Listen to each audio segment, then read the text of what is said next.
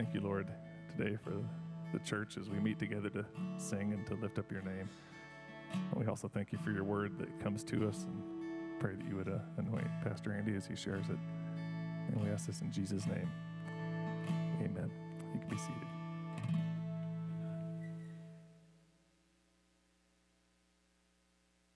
I don't know if this ever happens to you, but um, uh, scrolling through my news feed uh, got me a little scared this week.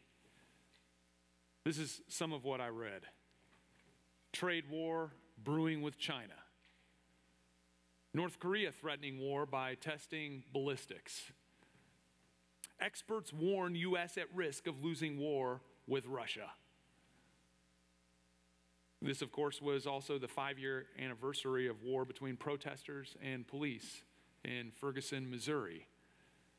Um, even a war on drugs, claiming the life of an Illinois state trooper in East St. Louis. War is taking place all over the world. Uh, presently, there are armed conflicts in Iraq, Afghanistan, Syria, Sudan, Nigeria, Somalia, Yemen, Israel, and many other places. Hundreds of thousands of people have died in the last decade because of war between human beings. War we see, albeit most of us from a distance, although some of us have seen it up close and personal. But the book of Ephesians, which we've been studying this month, speaks of a different kind of warfare. War in an unseen realm. Furthermore, a war that is, is right, right at our doorstep every single day. The Bible as a whole, but particularly this letter that Paul wrote to new Christians um, in and around the ancient city of Ephesus, which, if you don't know your ancient uh, geography, is in uh, modern day Turkey, another place that is in some civil unrest and armed conflict with the threat of war. But Paul wrote to these Ephesians about an unseen war between spiritual forces, a cosmic battle that we are all a part of, whether we know it or not. And that's, that's what we're going to take a look at in our uh, time this morning today. Uh, so, welcome. Uh, I'm so glad each of you are here in worship. My name is Andy. Uh, for those of you I haven't had the opportunity to meet, uh, you know, we've got an on ramp uh, right after our final services today. It's kind of a newcomer, uh, first time guest, uh, newer person orientation to the church. Lunch is included. If you have an RSVP, that's okay. Still love to have you come back at, at noon, right up in the, the, the right above the kitchen. Uh, behind you. Uh, so I'd love to meet you then. But, but uh, we've been winding up a message series on, on the letter to the Ephesians. This six chapter book of the Bible um, a letter that the Apostle Paul wrote uh, when he was imprisoned for his faith. Paul was literally in chains. And, and yet he was free in his relationship with God. And he was writing to encourage these early Christians to live a life um, in freedom with Christ also to not become enslaved to the various prisons that we can still find ourselves in today. Um, enslaved to, to guilt, to uh, habits and attitudes and behaviors of our past, to uh, spiritual death, uh, and even to uh, living an upright and moral life without the foundation and experience of, uh, of the love of God and a relationship with Him. You know, all of these prisons are prisons that we've tackled in uh, this series so far, uh, this series we've been calling Prison Break. Uh, but Paul didn't want just want those who he loved to get free in Christ. He wanted them to stay free in Christ.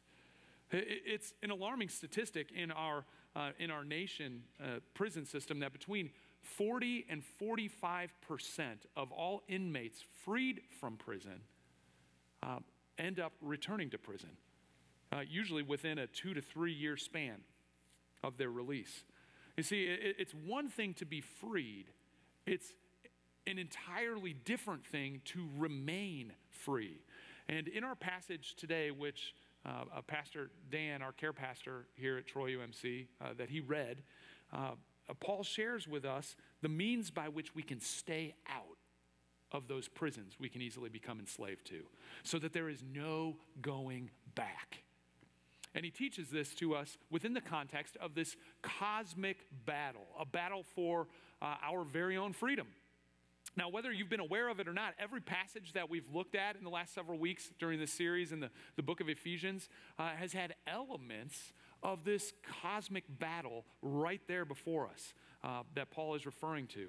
in fact, every prison that we can get caught up in finds its, its home in the unseen cosmic realm. And, and that makes sense um, when, when, you really start thinking about it, right? It, when, when you're enslaved to your past, uh, or you're spiritually dead, uh, or you're imprisoned to a moralistic life without the experience of a loving relationship with God, then you're, you're not, you're not um, actually in chains. You're not behind physical bars of a prison, but that doesn't make the prison any less real just because you can't see it, right? And the, the cosmic battle for our freedom is very real, even though we can't easily see it taking place. Um, and all throughout his letter from prison, Paul talks about this unseen reality. Uh, let, let, me refresh um, with some of the, the language from the past few weeks. And you can uh, definitely open up your Bible if you, you have it with you. You can thumb through it, kind of see some of these passages. They'll also appear on the screen. Uh, but, but right at the beginning of the letter, uh, Paul refers to this unseen reality. In verse 3, it says, All praise to God, the Father of our Lord Jesus Christ, who has blessed us with every spiritual blessing. From where? In the heavenly realms, because we are united with Christ. He goes on.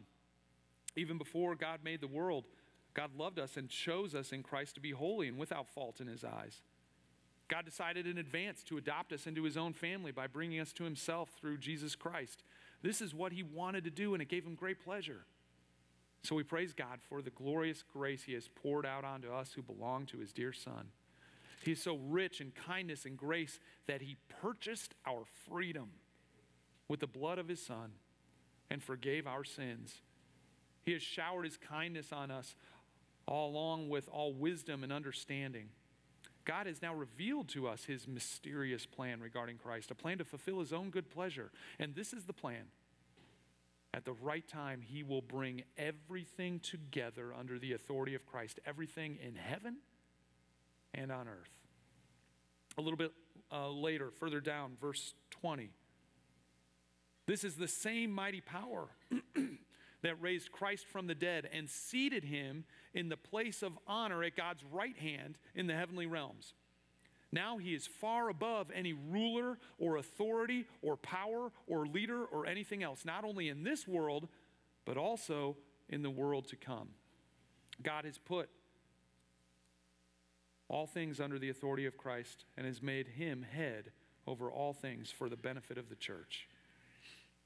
Uh, then, uh, chapter 2 uh, when I taught about the, the spiritual death that, that we can, that we're really born into, that we're imprisoned to from, from the beginning of our life, uh, a prison that Jesus set us free from. We, we read in verse 2. You used to live in sin, just like the rest of the world, obeying the devil, the commander of the powers in the unseen world. He is the spirit at work in the hearts of those who refuse to obey God. A little further down, verse 6. For he, God, uh, raised us from the dead along with Christ and seated us with him in the heavenly realms because we are united with Christ Jesus. Now, Paul speaks about our enslavement to sin and our freedom in Christ completely and totally from a spiritual, unseen cosmic reality. Uh, and, and we're sometimes just so familiar with the language that it just goes right, right over our heads. We don't even notice it. But just, I mean, we're enslaved by the evil one, the, the commander of the powers of the unseen world. And by Jesus' death, he sets us free from this prison. And now, Jesus is in the spiritual realm and at the right hand of God the Father, ruling over every heavenly power and authority. And this has always been God's plan. But according to what I just read, it's not the finality of his plan, it's not finished yet. No, that comes when Jesus' rule extends from the heavenly realm to the earthly realm also. And that hasn't totally happened yet. It started with Jesus coming the first time. It'll be finished when he comes again. But that hasn't happened yet. And so there's this cosmic battle being waged for our freedom the spiritual freedom of all people. You and me, everyone that we love. Uh, we even saw last week how the imprisoned life is like life in the dark. And life in Christ is life in the light. This theme of, of light and dark is, is part of the unseen cosmic reality. I mean, I mean think, think about it. The new life in Christ is not literally a brighter life. um, and when you're living the old life, it's not like there's this dark cloud literally that follows you around everywhere you go, although that would be a great indicator, wouldn't it? Uh, that, that'd be helpful to me. It's like, oh, I'm living in the old life. Look, there's the cloud again. Uh, but but but there's there's even more here about this cosmic battle. Um, later in chapter 2, Paul makes it clear that this battle is not waged between flesh and blood. It's not waged between people groups.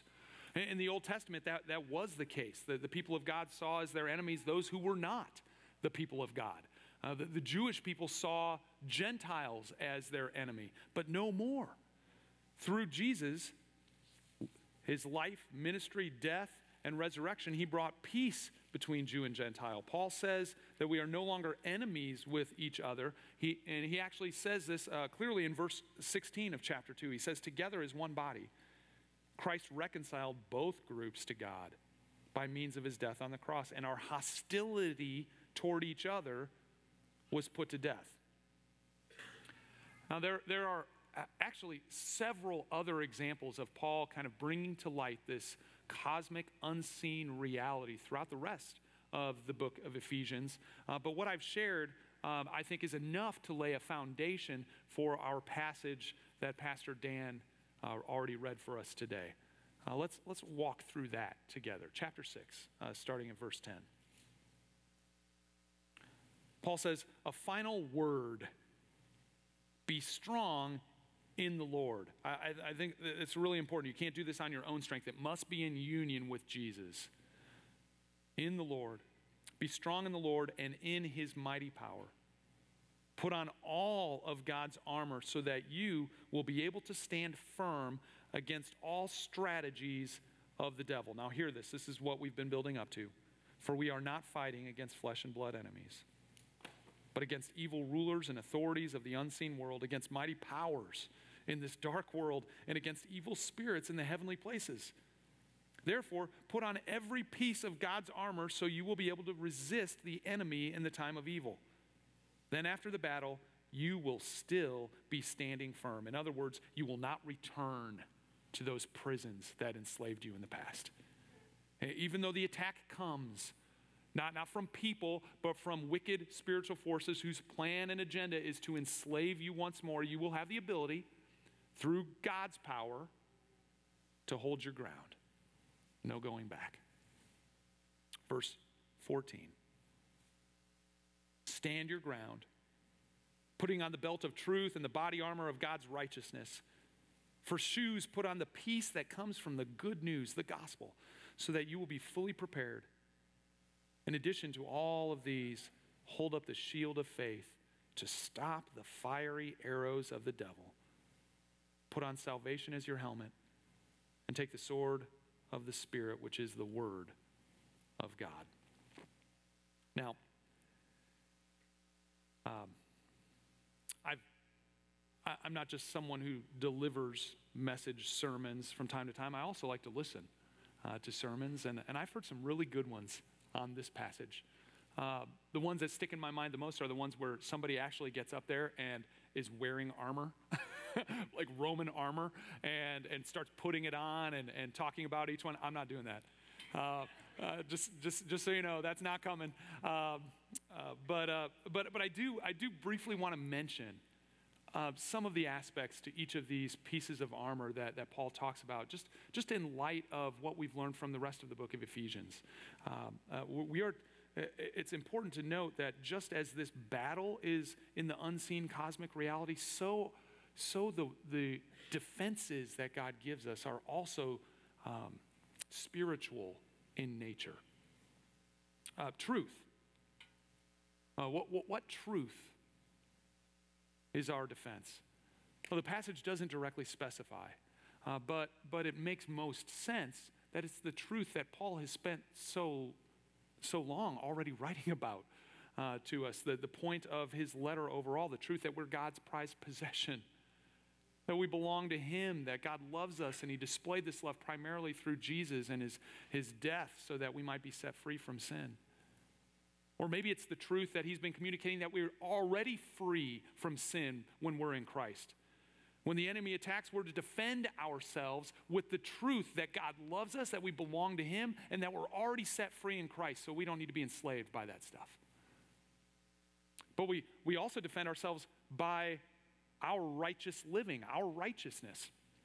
Um, you might remember uh, from weeks past this, this diagram, kind of a, a, diagram of the book of Ephesians and, and its message, where the, the first half of the book, verses uh, chapters one through three, are really uh, Paul's attempt to help us uh, know the amazing love of God and to experience that love for ourselves.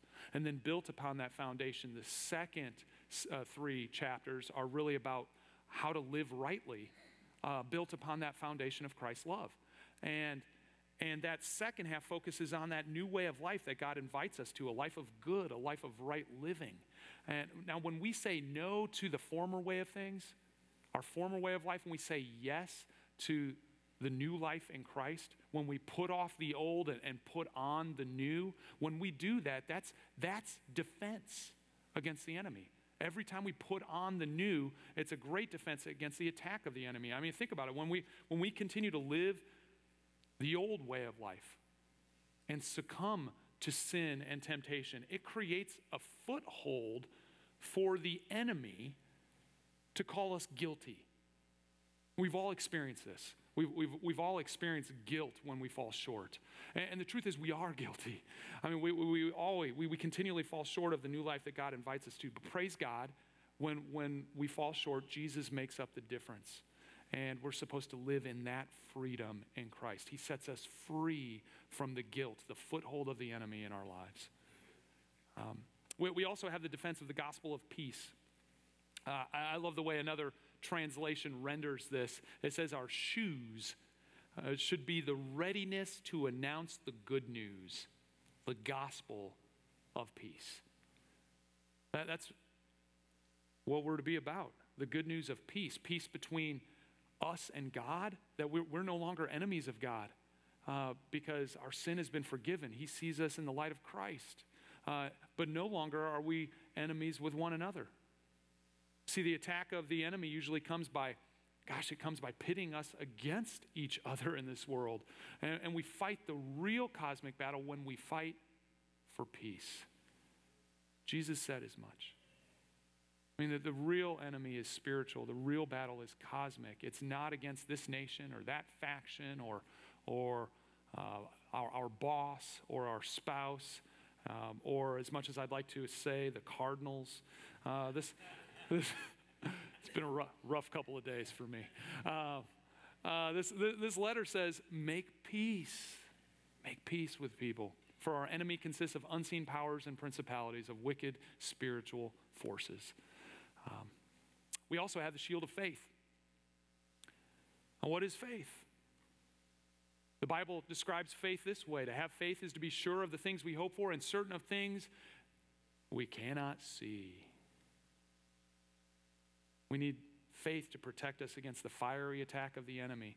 Uh, faith, faith that Jesus is who he said he was, and that he's sitting on the throne in the cosmic realm, even when we can't see it that, that He rules, that, that He's all powerful, and that even in death, we will be raised with Him.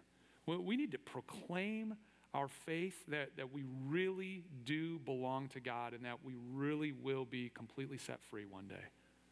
That, that is a defense against the attack of the enemy. Furthermore, we're defended by our salvation. Uh, we, we're covered by the saving acts of Jesus Christ on our behalf. Nothing that, that we can do can save ourselves. So we just put on the, the, the helmet of salvation that says, Jesus took care of that. I don't have to. Uh, he has set us free. He is our protection. But of course, we also have uh, a, a piece of armor of defense that is also a weapon the, the sword of the Spirit. I love this. The sword, the sword of God's word, Paul says. Uh, we don't have to merely defend ourselves, we can fight back for ourselves and for others, for those that we love, for people that we know and people that we don't know. We can, we can fight back with God's word, which reveals, really reveals all of this other stuff. It reveals the truth, it reveals how to live a life of righteousness. It reveals the source of, of the gospel of peace and of faith and where our salvation comes from. It's, it's, it's all in God's word. Uh, that is like the, the best defense and the best attack all at once. Um, and, and, remember the purpose, though. Uh, I, I think this, this is important to, to share. The purpose that you defend yourself and you fight back for yourself and others so that, it's so that you don't go back. You don't go back to being enslaved any longer. No going back to the prisons that, that Jesus has set you free from. I mean, these are battles that need to be fought cosmic battles, and yet everyday battles for your freedom. Um, but but I, I, I want to conclude and wrap things up just with a little, just answering an important question that looms over us whenever we speak of war. Should we be afraid?